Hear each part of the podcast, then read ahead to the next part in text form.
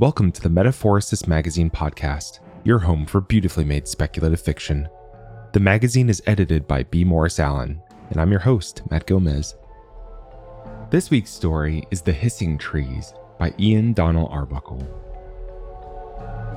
Ian Donnell Arbuckle lives deep in the desert half of Washington state with his wife and children. Find him on Twitter at Ian Arbuckle1. That's I A N A R B U C K L E 1. Let's jump in.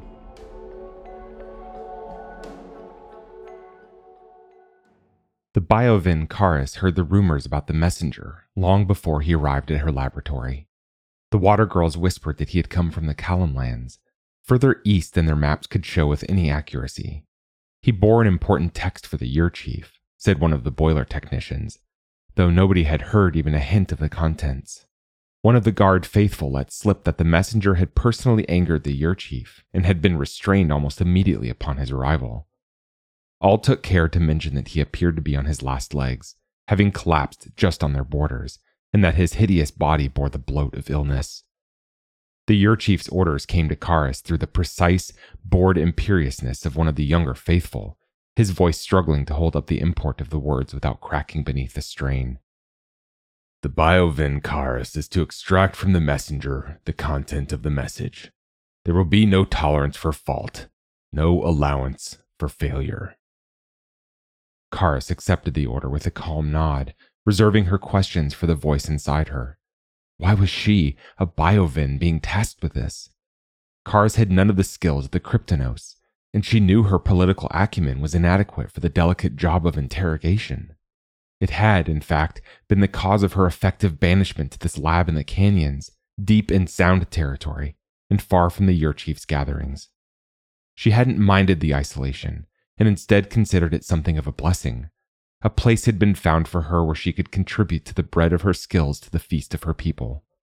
For the last few years, she had been reviewing the pharmaceutical work of her predecessor in the role, improving some compounds and helping to fabricate tabs for the year chief and those in his pull. Most of the changes were incremental, glacial things that nevertheless gave her a continuing satisfaction that each small, stable adjustment maintained the whole. Rarely did she see the results of her efforts, but she knew they were successful, if for no other reason than because the year chief permitted her to continue her work undisturbed and untroubled. For the most part, she liked her work and her work accepted her in silence. Days could pass between opportunities for her to speak with another living creature. She liked that just fine. What am I to do with this foreign messenger? She only asked it aloud after the young guard faithful had left to deliver her note of obedience back to the year chief. She kept asking it, mostly to the quiet spaces in her head, until she got her first look at the messenger himself the next day. Two more of the guard faithful escorted him into her lab, the rumors had been inadequate. He was repulsive to behold, his body a battlefield of open sores, wild lumps of tumors, and ulcerous cavities. He hunched beneath rags that scraped over uneven shoulders, blood and pus staining the stinking fabric. His face could hardly bear an expression, given how the flesh had mottled and bulged with disease. Growth settling from his brow and rising up from his cheeks trapped his eyes in a deep valley, but within all that, they shone a clear blue, and his gaze was direct. He seemed to study Karis with at least as much intensity as she did him. He wore shackles on his wrists, which, though loose, had nevertheless left deep red welts where they touched his skin. Am I to cure him? asked Karis, taken aback. You are to extract from the messenger the content of his message. It was the same instruction, repeated. Though it came from a different pair of lips, the tone was the same as the first time she had heard it a committed, tremulous tenor. By means of, Karis prompted. There will be no tolerance for fault. I understand, interrupted Karis, who could not abide time wasted on repetition. I may be able to illuminate somewhat, said the messenger, if I may. His voice was pitched low, and each word carried a polite deference. There was a gentle, if unpleasant, rumble beneath him. Karis recognized the sound as betraying the presence of some fluid or phlegm in the lungs. I would appreciate that, she said. Of course. The messenger glanced to either side before continuing. Neither of the faithful made a move to stop him. You see, I carry the message inside my cells. He raised limp hands to indicate the deformities about his body. The obvious effort of doing so was not solely due to the weight of the shackles, Karis guessed. Spun into the helices? she asked, after running the messenger's words through the sieve of her mind. The messenger's lips twisted into what may have been a smile or a grimace. Uh, essentially, yes, he said. The text of the message is encoded among the information there, intended to be read only by those able to retrieve it. Do you think you can? Karis nodded faintly, the motion diminishing like the vibration of a loose cord. Doing so will not relieve you of the cancer. You understand? I defer to your expertise, replied the messenger. His lungs convulsed and a wet coughing fit overcame him. Karis frowned sharply at the faithful. You may leave him with me. Tell the year chief I will begin work immediately. With gratitude they were unable to conceal, the two young men backed away, then turned and left the laboratory. The messenger, unable to convey much with expression, cleared his throat and raised his arms a second time, this time in supplication. The chains on the shackles clanked heavily. May these be removed, my friend? Karis gave him a long look, calculating, and then shook her head. I would be uncomfortable doing so at this time, though I do have some gauze I will insert as a buffer. I would appreciate that, thank you, said the messenger, echoing her tone from earlier. The mimicry didn't escape Karis's notice, but she was unsure of what to do with the information and set it aside for the time being. Please have a seat, she said, indicating the only chair in the room. It had five metal spokes at its base, each ending in a black caster. It rolled slightly as the messenger sank onto it. Thank you, he repeated. Karis turned away to retrieve the roll of gauze from her supplies.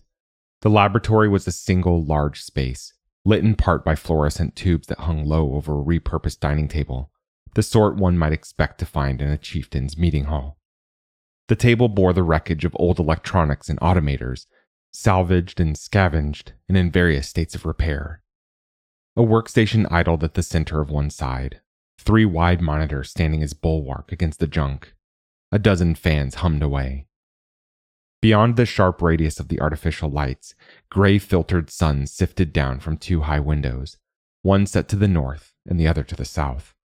Tree branches tapped against panes which had never been cleaned. The walls were lined with mismatched shelves, the only thing each shared in common was how deeply they bowed under the weight of the materials Karis and her predecessors had collected. As much as was possible, the shelves had been kept tidy. Boxes and containers were arranged with clear separations and angles, as if snapped to an invisible grid. Karis returned with the gauze. She cut two links and taped them around the messenger's wrists. She stood back as he adjusted the fall of the metal bracelets. He nodded once to her. Thank you again, my friend, he said. My name is Karis. She forestalled the smile that appeared to be growing on his lips with one raised finger. I'm telling you this so you can call me something other than your friend. I understand, said the messenger. May I examine you? Of course, Karis. I am an open book. Would you like me to move over toward the light? Yes, if you would. The messenger rolled the chair over toward the pool of fluorescent light with a series of kicks. He almost looked as if he were having fun. The joints of the chair squeaked with each movement. Karis sat on a bench next to him and held him steady, spinning the chair slowly like a potter with a fresh lump of clay. Which is the original tumor? she asked, letting her eyes travel up and down his body. Ah, an interesting question. You're worried the message may not have been copied faithfully during the metastasis, yes? Karis's first answer was a distracted half nod. The messenger's back was to her now, and she noted the dampness of blood across his shoulders. Yes, she said, upon realizing she had turned him so that he could no longer see her. The message was originally encoded in my liver cells, the messenger said. The tumors came after that, I'm afraid. Hmm. I think I might biopsy some of these ones that are more easily accessible first. Whatever you think best, Karis, my friend.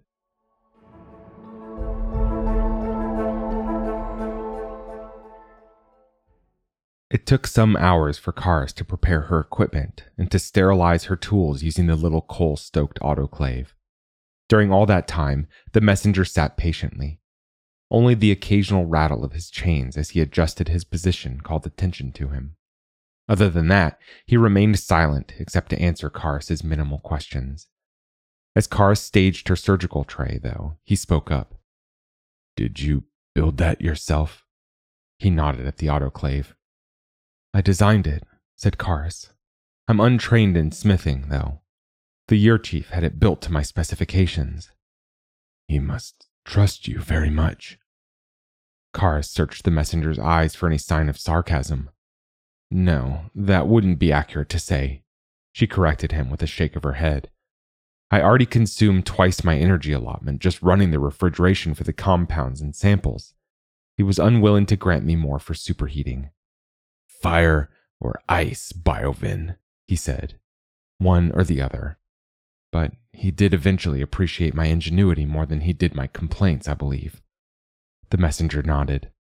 A true leader.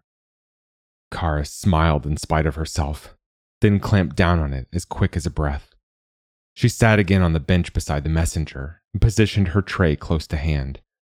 I could begin with one of the tumors on your neck, but I think I would prefer to examine your lymphs, if you'll permit it. Of course. I'll have to remove your shirt. If you'll do me the favor of being gentle, I have no objection. It was hardly a shirt, more of a rough sack with holes for head and arms. I'll have to cut it away, she said. Good.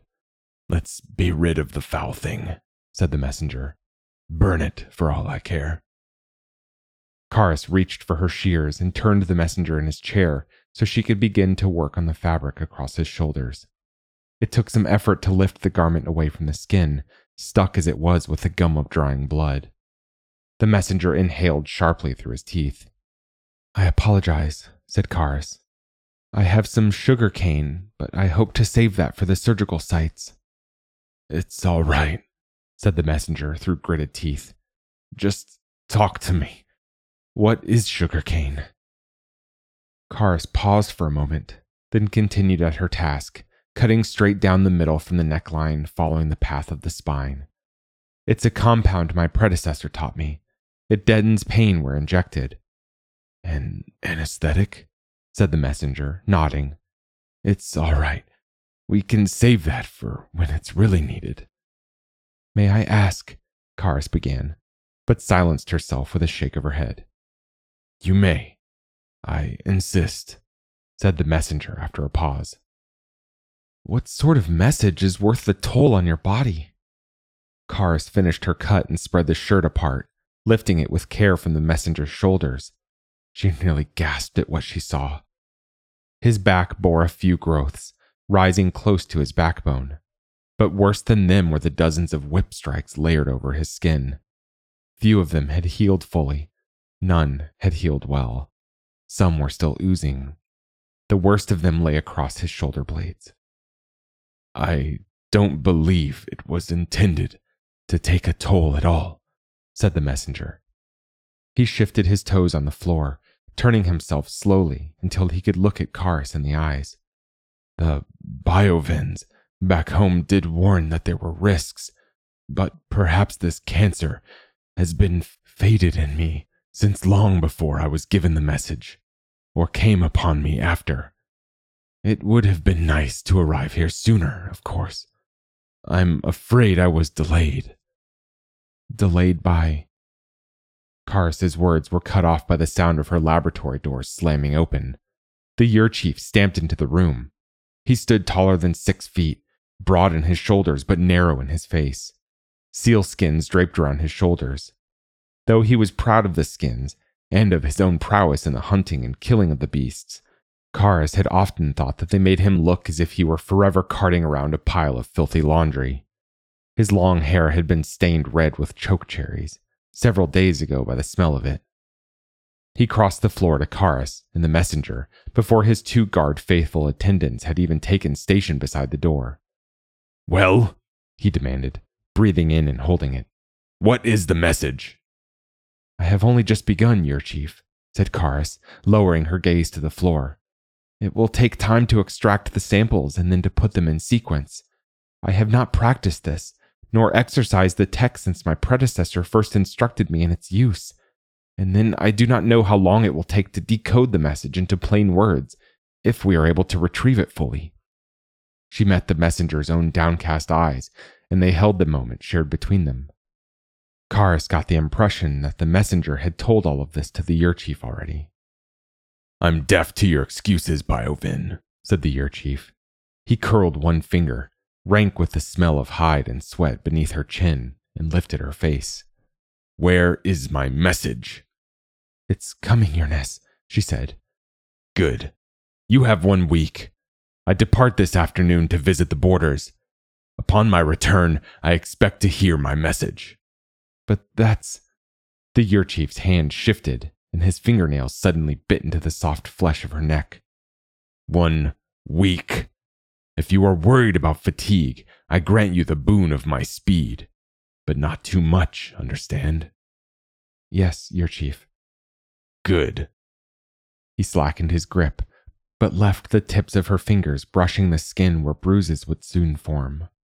Then he whirled, washing them in the stink of rancid oils. He snapped at his guard faithful, and the three of them swept out into the night. The laboratory door hung open behind them. A roar of laughter drifted in along with a cool breeze. Karis went to the door, softness in her every step and motion, and closed it quietly. He is a storm among men, said the messenger.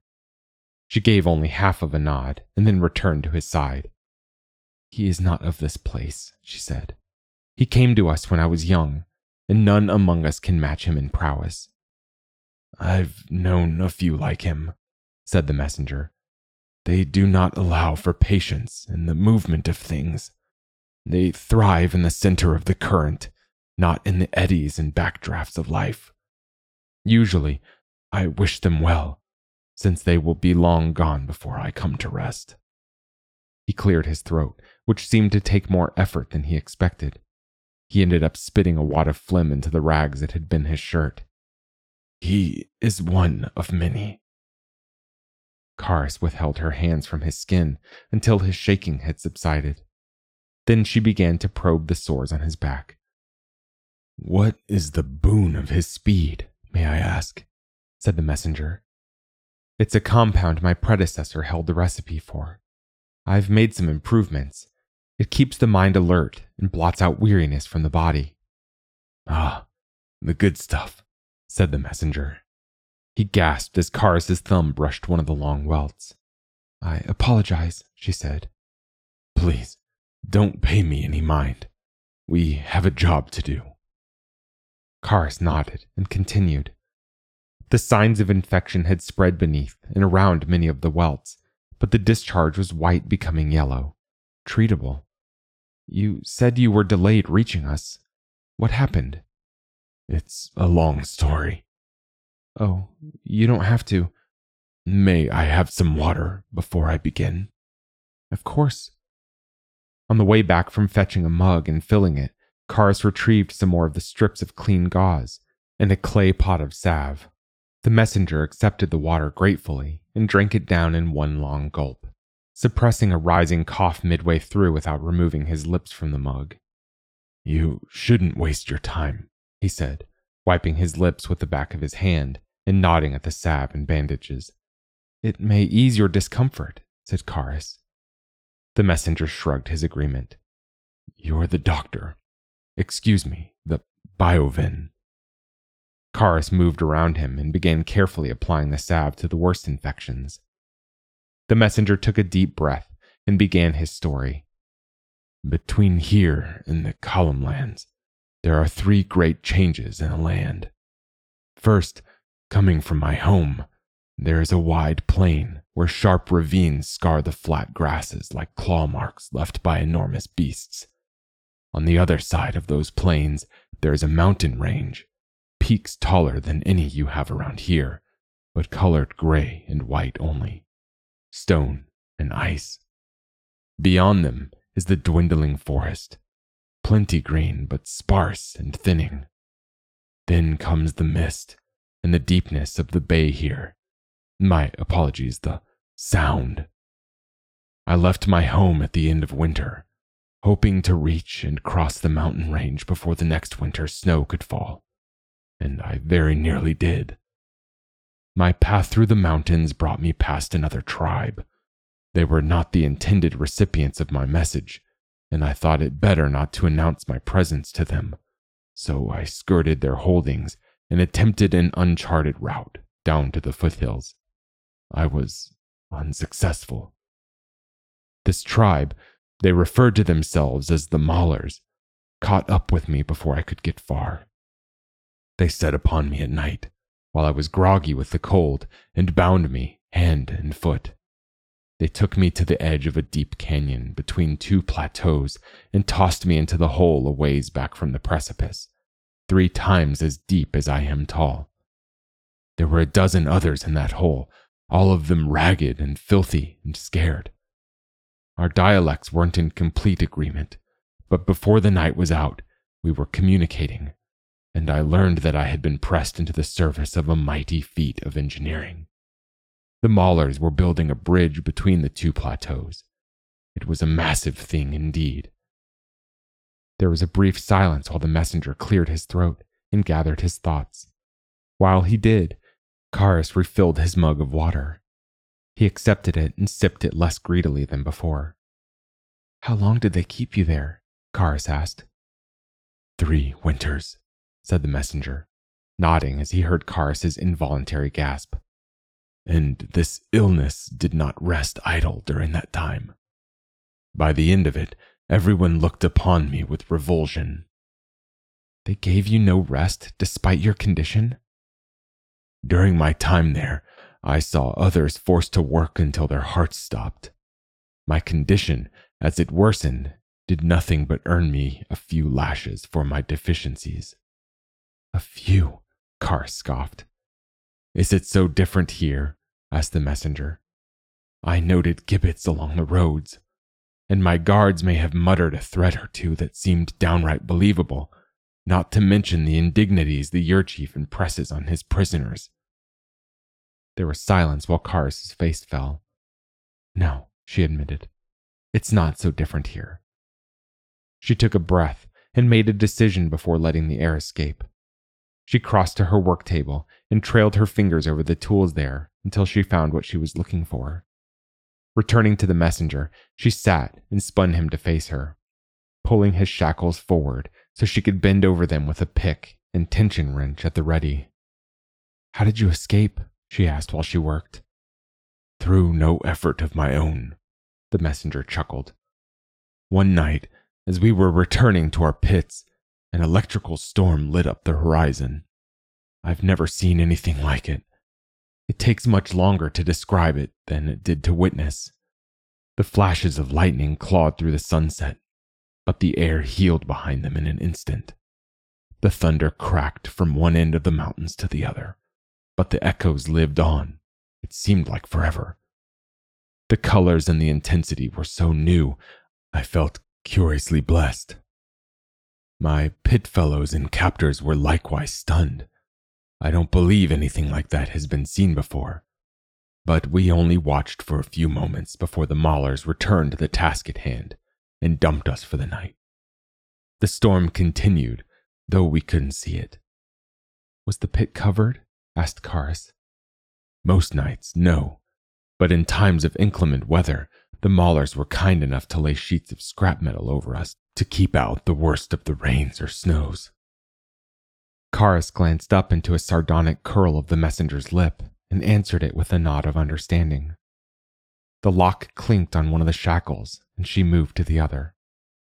So, we were covered that night, listening to the howl of wind and catching odd geometries of brilliant light through the cracks as the storm drew closer. At the height of its fury, it sounded as if it were directly under a waterfall. as if a million gallons of whitewater were bludgeoning the stone around us. We could feel it down to our bones. There were screams, but maybe only in my imagination. I don't know how I could have heard them over the racket. To be so small and so vulnerable, dead center in the gaze of an unstoppable enemy, I was terrified. The air shook with so much chaos, it became difficult to breathe. I buried my head in my hands. But then the clamor only seemed to grow louder. I looked up, I think despairing. I was determined to stare into the eye of the storm and force it to blink, or some fool thing.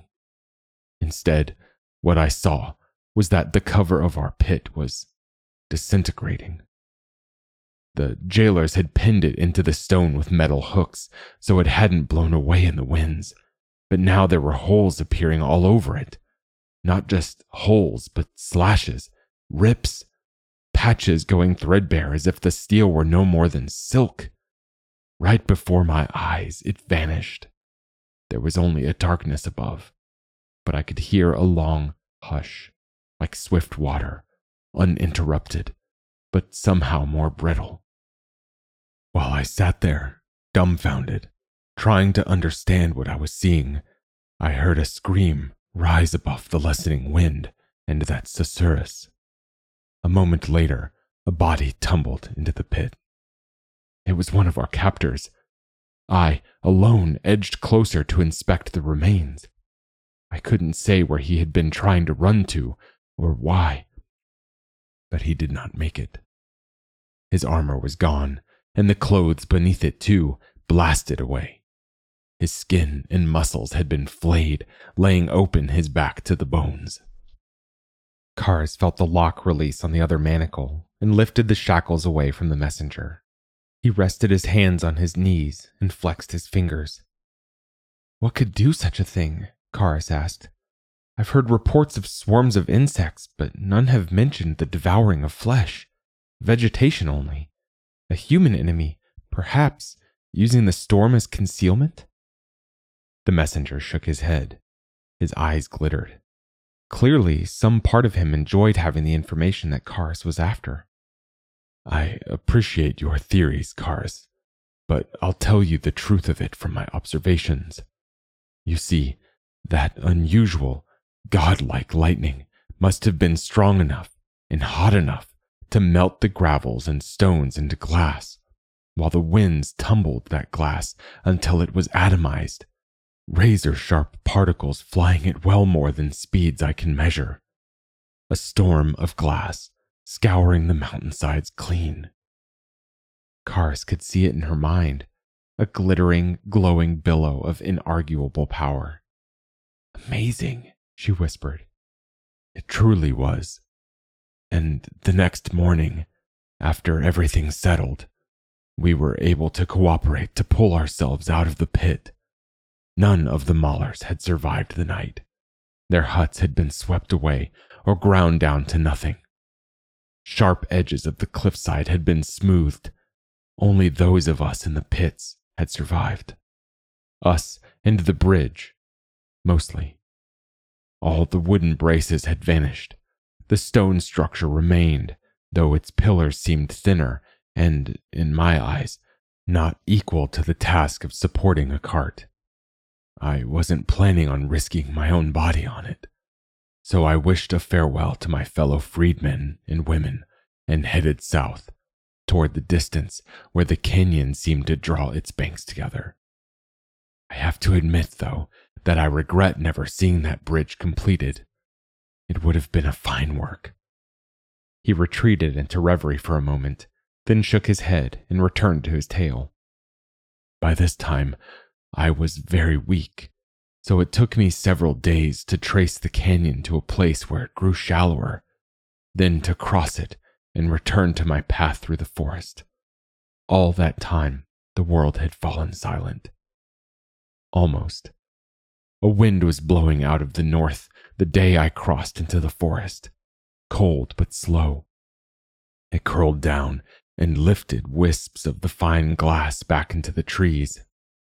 The further I went to the west, Beyond the path the storm had taken, the more the trees still held their shapes, their branches, their dead autumn leaves. The sparkling breeze brushed across those leaves, a hushing much like the one from the previous night, but quieter, an unending hiss. It occurred to me then that it does something to warm my heart, to witness things that take much less time to observe than they do to describe. Do you know what I mean? Karis nodded, her senses stuck on facing the external, unwilling to wrench them around and examine things inside herself. She set aside the shackles with a dull clank and rested her palms on her knees. No message could be worth all of this, she said. None that couldn't be written on paper or hide or magnetic tapes. The messenger shrugged. Long, long ago, we sent messengers into the skies, beyond the sphere of our knowledge, with very little hope of their messages even being read. I've already achieved more than they ever did, having met you, Biovin Karis. Still, it seems cruel to send you into the unknown containing the unknown. I volunteered. Karis studied the messenger's face, trying to imagine how he might have looked before the corruption of his flesh. We should probably continue, per the Year Chief's request, said the messenger softly, trying not to startle her. Karis blinked and nodded. Yes. Can you raise your arms? Part way. That will do. The left side, please. I'll be quick. Take the time you need. I'm just dying to know what I carry.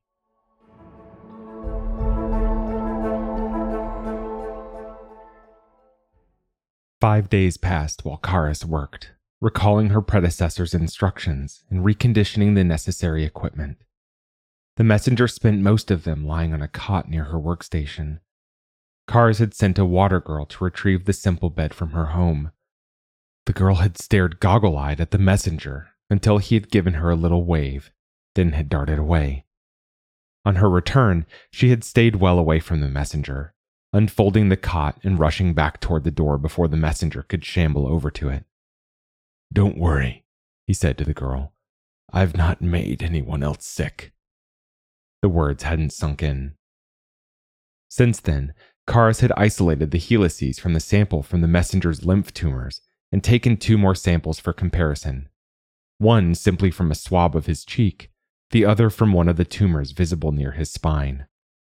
For the latter, she had been as careful as possible and used the last of her sugarcane to deaden his nerves, but still his body had nearly twisted itself off the cot, trying to escape the coring needle. Now, he slept while Karis worked to amplify the fragments of the samples and render them as codes that might contain the message. In her mind, she considered the work backbreaking because of her habit of bending close to her keyboards and displays and how infrequently she remembered to stretch and relax. At one point, while waiting for a chemical reaction to complete, Karis felt her eyes drifting closed and briefly considered taking the speed the Year Chief had offered but she knew what it did to the body, peripheral to the borrowed energy and wakefulness. It was fine for the guard faithful, for the warriors of the vanguard, and for the year chief himself, but Karis intended to live much longer, much more slowly than any of them. Gray pre dawn light was lightening the high windows when the final strand of data resolved on her screens. The software laid the three samples side by side, eliminating the lines of identical data and presenting the differences. She tapped and clicked, reviewing each cut. In every example, the cheek swab showed differences from the two core biopsies where she presumed the message could lie. But as she laid the data from the tumor side by side, her heart sank. Are you making progress? The messenger asked. He stood a few feet away from her and spoke quietly so as not to startle her. She bent forward and propped her head in her hands. Yes and no. The samples from your spine and lymph nodes are significantly different. If there was a message there, it may have been corrupted by one or by both. Most likely both, since neither is the original. Metastasis may have altered whatever was injected in your liver cells. The messenger took this in stride, approaching so that he could see the screen over Karis's shoulder. You have done great work already, my friend, he said. Do you need my liver? He said it in the pitch of a joke, but Karis shook her head, answering seriously. Even if we take the sample, I'm still confronted by the task of decoding the message it might contain. The year chief will be back in two or three days. These conditions are not ideal. The messenger smiled and patted her shoulder, and then retreated again to his cot, breathing heavily. The mild exertion of crossing the room seemed to have weakened him. Before I volunteered, he began as his lungs caught up to the demand. Do you know what I was? Karis shook her head. I was a poet. I wrote verses on nature and community, real sentimental stuff. Poets are perhaps not necessary to the smooth function of society, but I do believe we are nature's codex. Do you know that word? We decode the messages of complex systems. We encode the simplicity of life so that it will stick lengthwise in the mind. All messages, to the poet, are in all things. That is not a representative view of the world, said Karis. It is precisely representative, just not very accurate, said the messenger with a warm chuckle. I believe in you, Karis. Your successful work does not depend on knowledge you do not possess, nor on effort you are unprepared to undertake. Your only obstacle, I think, is time. For us both, said Karis. The messenger nodded at that and lay back on the cot. I'm at your disposal, he said. Karis was silent for a moment. The messenger's breaths began to slow. There was one more piece of information she wanted from him, though. Why did you volunteer? He blew a puff of air out of his nose and rolled to face her, his eyes half lidded. I believed that there was more to life than poetry. Can you imagine that?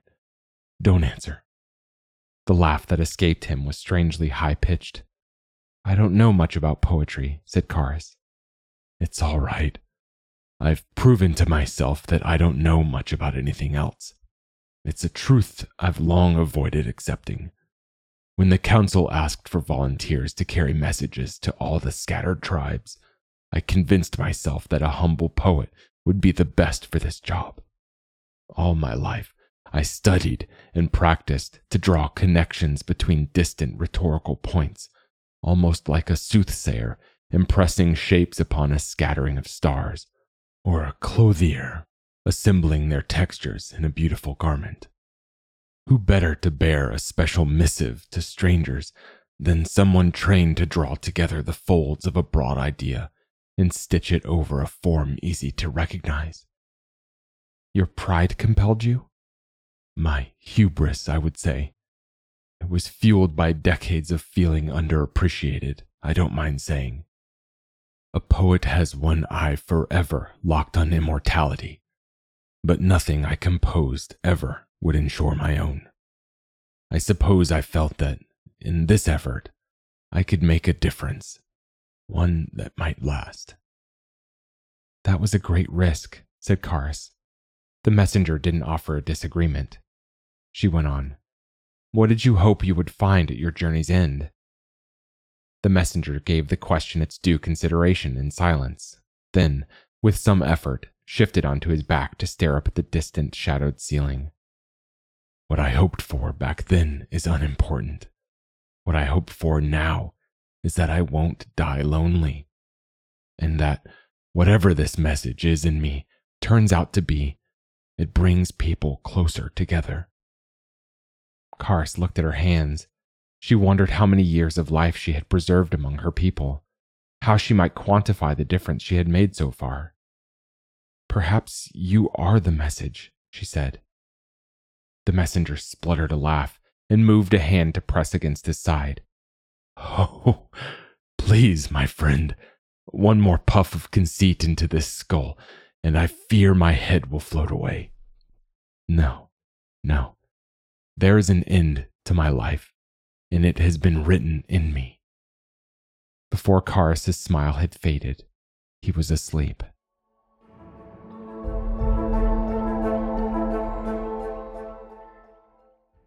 On the morning of the sixth day since her task had begun, Karis sat and listened to the messenger groaning in his sleep. There was no place and no time where he could escape the pain of his disease. At least he seemed to recover some energy after his naps, despite the apparent discomfort. Karis left him to his rest and stepped out of the laboratory. The mists of early morning dampened her face and clothes. The air tasted of algae, thick and green. She saw threads of smoke rising above the treetops and could smell cooking meat. A water girl laced between the nearby trunks, two buckets balanced on a yoke, headed for the laboratory cistern. Karis caught her eye and nodded to her. In response, the water girl shook her head and flicked her eyes toward the deeper forest. Now Karis could hear it the stamp of heavy feet. An infrequent chime of metal on metal suggested the guard faithful. Sure enough, two of them came around a thick fir from the direction of the water. Between them strode the year chief, back from his hunt ahead of schedule. He had a brace of otters slung over his shoulder and was using his fishing pike as a walking stick, dull end downward. He nodded when he saw Karis, as if pleased that she had anticipated his coming. What's the message? He barked as she drew nearer. My apologies, Yearness, said Karis, bowing her head. I have not yet retrieved the message. The year chief shifted the weight of his kill and sighed. Look at me. Karis did as instructed. You look exhausted. Did you sleep last night? Not well, Yearness. Did you take my speed? I did not. The year chief nodded. He gave a mild gesture with the fingers curled around the pike, and both guard faithful relaxed. Karis hadn't even noticed them tensing. You still have until tomorrow, upon my original order. I shall leave you to it. But pay attention, Biovin. If you fail to deliver the message to me before tomorrow noon, I will consider you a thief. A thief of my time and of what is rightfully mine. You will receive a thief's punishment. But Yearness, Karis protested. Without my hands, I would be unable to compound. The long pike slammed into the ground hard enough to make the world seem hollow. Karis felt the beat of it rise up in her bones. You! The year chief's voice hit her ears with the same force. Your value is not in your hands. Your knowledge can be preserved through much. I understand, Yearness.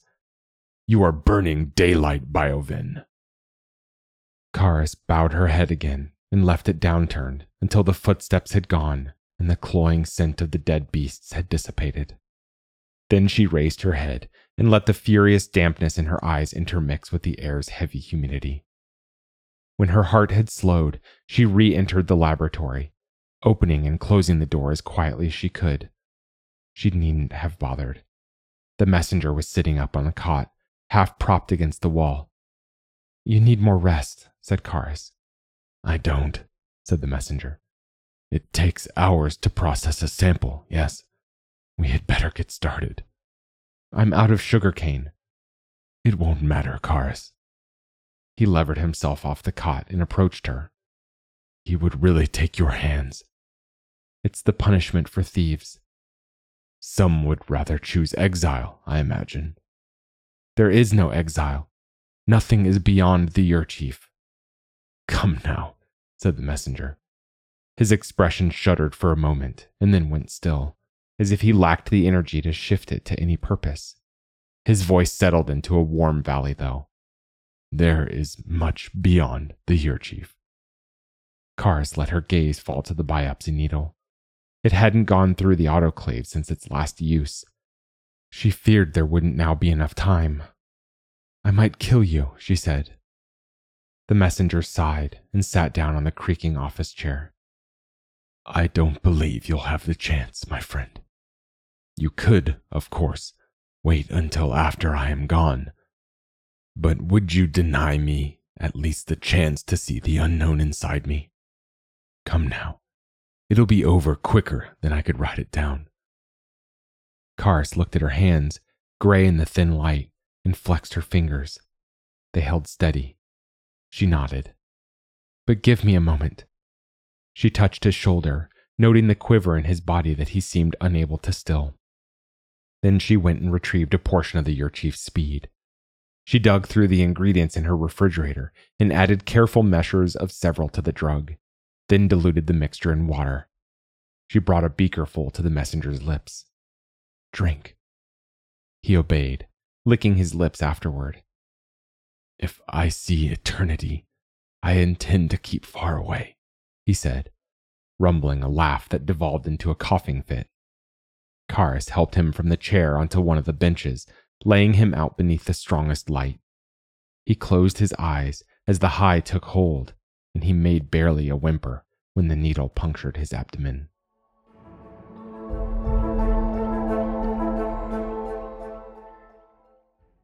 The sun had been rising for hours before its light found Karis through the high lab windows, head bent, muscles giving up any hope of relief. By mid morning, the cut segments of the liver sample were rendering on her display.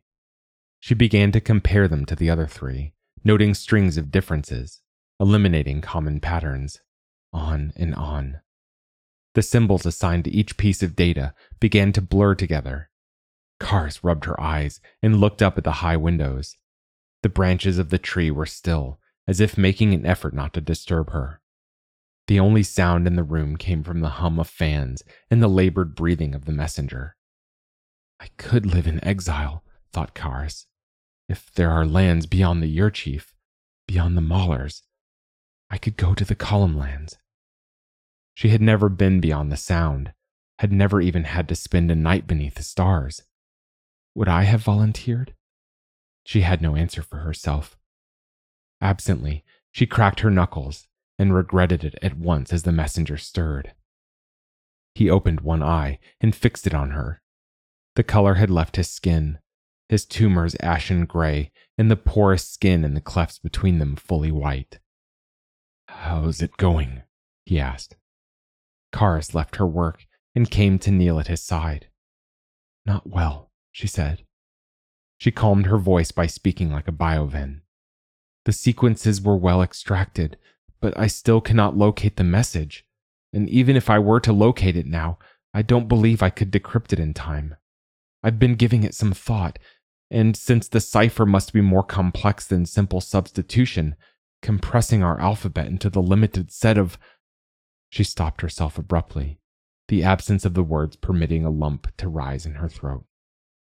Her hand sought out his, and together they held some warmth and stasis. I don't think I can do it, she said. Karis, Karis, said the messenger. What a gift it has been to find someone who might read the messages in me. His eyes fluttered. Oh, eternity, he whispered, unable to focus on anything close at hand. Karis squeezed his fingers and he returned for a moment. We are drawn together across a great distance. Do you see it? He forced a smile onto his lips, unwilling to cooperate. His heartbeat slackened, then, and stopped. Karis tightened her grip on his hands, relaxed, then tightened again, repeating the motion over and over as if she could urge his pulse to return. It took some time for the absurdity to penetrate her conscious mind. Finally, she stood and left him alone. She trailed her fingers over the equipment on her table, let them brush over the keyboards and controls. Who knew what accidental changes her careless touch might have made to her work? She snapped off the power. In the silence that followed, a clicking came from the high windows. Pine needles tapped against the glass. Karis went outside, leaving the laboratory door open behind her. A breeze was beginning to stir in the forest. One of the water girls, headed past her on the way to the cistern, noticed her standing there and approached hesitantly. Miss, are you all right?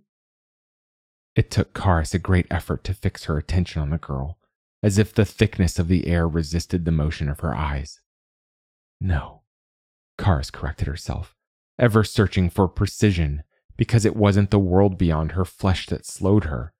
It was the atmosphere within, the swirl of her intentions anchored at some midpoint she couldn't visualize. Words wouldn't come out. Did you find the message, Biovin? The water girl's voice carried a lilt of excitement. Karis turned her attention again to the trees. That riot of thoughts within her spun on and on, and she realized that, though they were all tied to the eye at the center, that eye was in motion. Karis recalled the messenger's cold skin. Biovin? The water girl now seemed to be getting worried, leaning in closer. Karis let her lips fall apart and pulled in rushing air between them. Wouldn't you? She began, pausing as the words went out and did not return. Would you like to learn the work of a biovin? I could teach you everything I know. I'm sorry? And maybe I will be a poet. The branches around them gently scraped the air, hissing. It was an inconstant sound, inward and outward, as if driven by breaths drawn and exhaled. No, Karis chided herself. A slackening moment like this should take much less time to describe than to observe. The wind moved in the trees.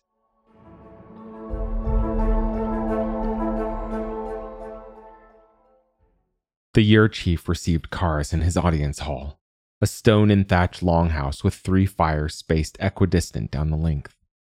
Each fire was stoked fiercely hot, but directed mainly upward, so that as she crossed the distance from the entrance to the wooden throne, her skin alternately blazed feverish and chilled beneath her damp sweat. Her mind echoed the pattern as she rehearsed what she might say, in turns raging with anger and then withdrawing to cold darkness.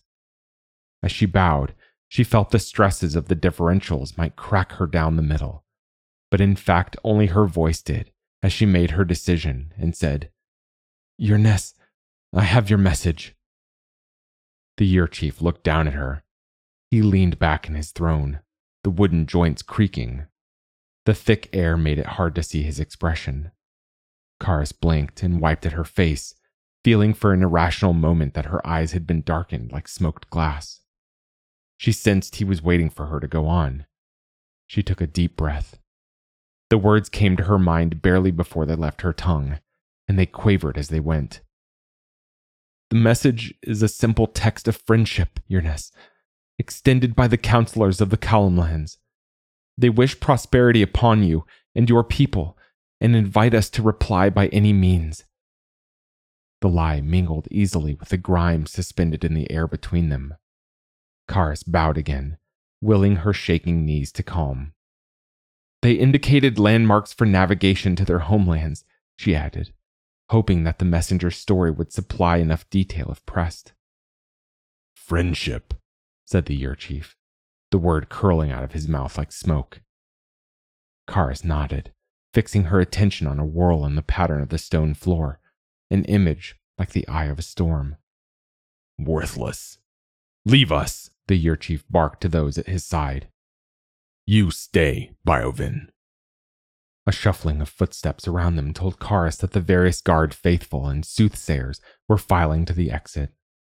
Her flesh ignited and then froze. You are telling me the truth, the year chief muttered, leaden tone absorbing all inflection, if it had been a question. Yes, Yearness, said Karis. All messages are in all things. She repeated the messenger's words to herself, it did little to bring about an equilibrium. Look at me, the year chief said. Karis obeyed. The tribe is glad for your skills, he went on. They are a tribute to us all. Well done. A pressure wave of relief built up inside her. Tell me exactly. How did they address me? The message was addressed to whomever leads the people, said Karis. The year chief snorted a laugh and rose. He clasped his hands behind his back, ambling past Karis to just within the corona of the nearest fire. He stretched out his hands to warm them and then nodded for her to join him. It would only be proper to compose a reply, don't you think? Yes, Yearness. She stopped herself before asking if he intended her to carry the response. The relief had faltered and dissipated. Entertain me, Biovin. What would you say to such a message?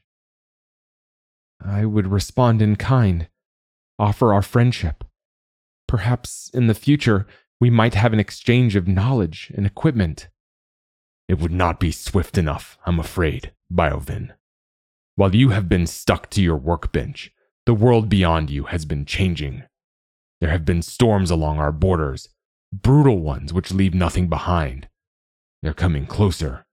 Soon they will scour the sound to its barren bones. We must be away from here before that happens. Storms of glass?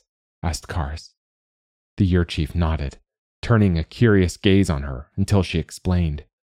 The messenger witnessed such a thing near the end of his journey. The year chief shrugged.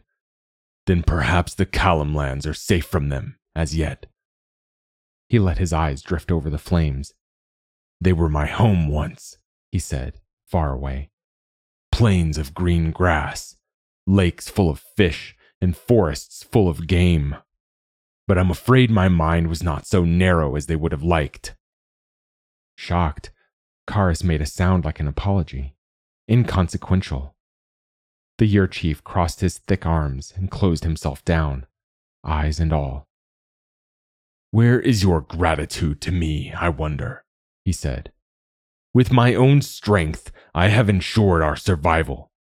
I put those lands behind me, with their conceited council and the preening philosophers in their alabaster domes. This gray lump in my skull was a pitiful thing, in their consideration, and my destiny was set as a sludge man, an awful bearer.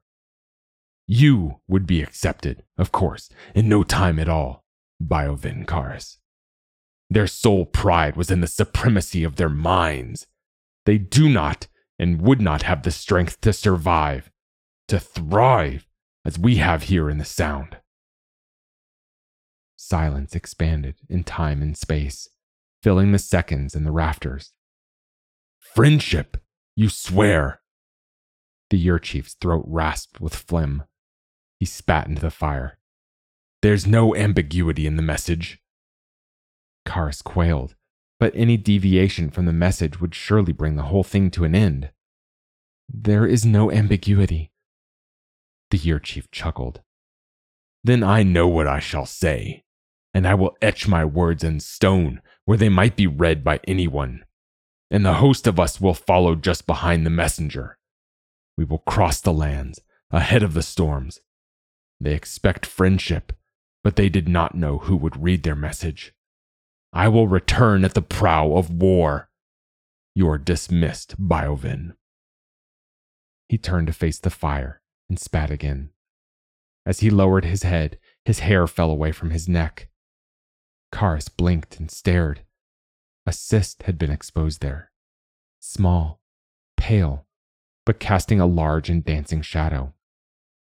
She opened her mouth and found no words for a long moment. Yes, Yearness, she said finally.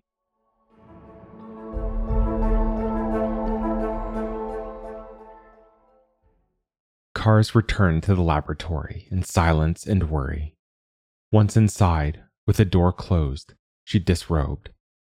The cool of the evening and the threat of rain drew goose flesh all over her skin. She examined her body in a mirror, but found no lesions, no evidence of illness. Afterward, satisfied for the time being, she wrapped herself in layers and sat in front of the messenger's body for a long while. There was so much she didn't know. She realized how desperately she wanted to confess just that to the messenger, to hear him offer his interpretation of her words and her world. If I were smarter, or faster, or had better tools, she thought, but silenced the voice inside before reaching a conclusion. Being there, and the unknowing was not unusual for her. It was part of the job of the Biovin to learn, to build small answers upon each other until they reached a larger one. But for the first time in her work, she felt tormented by the blank void of unanswered questions. Questions which could not be answered. At least, not there in the laboratory nestled in the Sound. If the year chief truly intended to lead his people to the Callum lands, it would take time for him to assemble them all. There would be bustle and confusion and little for Karis to contribute unless he ran out of his speed, now that he believed he had his message and his purpose. If there are answers for me, she thought, they are beyond his reach. Now, and maybe forever. She could slip away in the night and be ahead of the vanguard by days, turning to weeks if his condition followed the course of the messengers. She could reach the Callum lands, a little storm of her own, full of swirling questions and fears and warnings. Or perhaps the glass storms will sweep through and scour the lands clean of all of our complexities, our imperfections. The decision rose in her like a sudden gust. She filled a satchel with medicines that would travel well and retrieved a stash of dried meat and nuts. Almost as an afterthought, she crammed the hard copies of the data extracted from the messenger alongside the provisions. When she stepped out into the evening, the damp wind hit what little skin she had left exposed like a bloody lash. She turned her back against it and set out for the eastern path. Her path would take her through the drying forest, over the mountains, over the plains, to the Callum lands, bearing with her the unknown and the unknowable, and the hope of crossing bridges to meet those who might help her find the soul of the message inside her.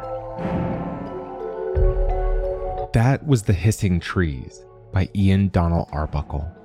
Thanks for listening. If you enjoyed this episode, we'd love it if you'd leave us a five star review on Apple Podcasts, Spotify, or whatever platform you listen to us on. Or, better yet, share the magazine and podcast with a friend.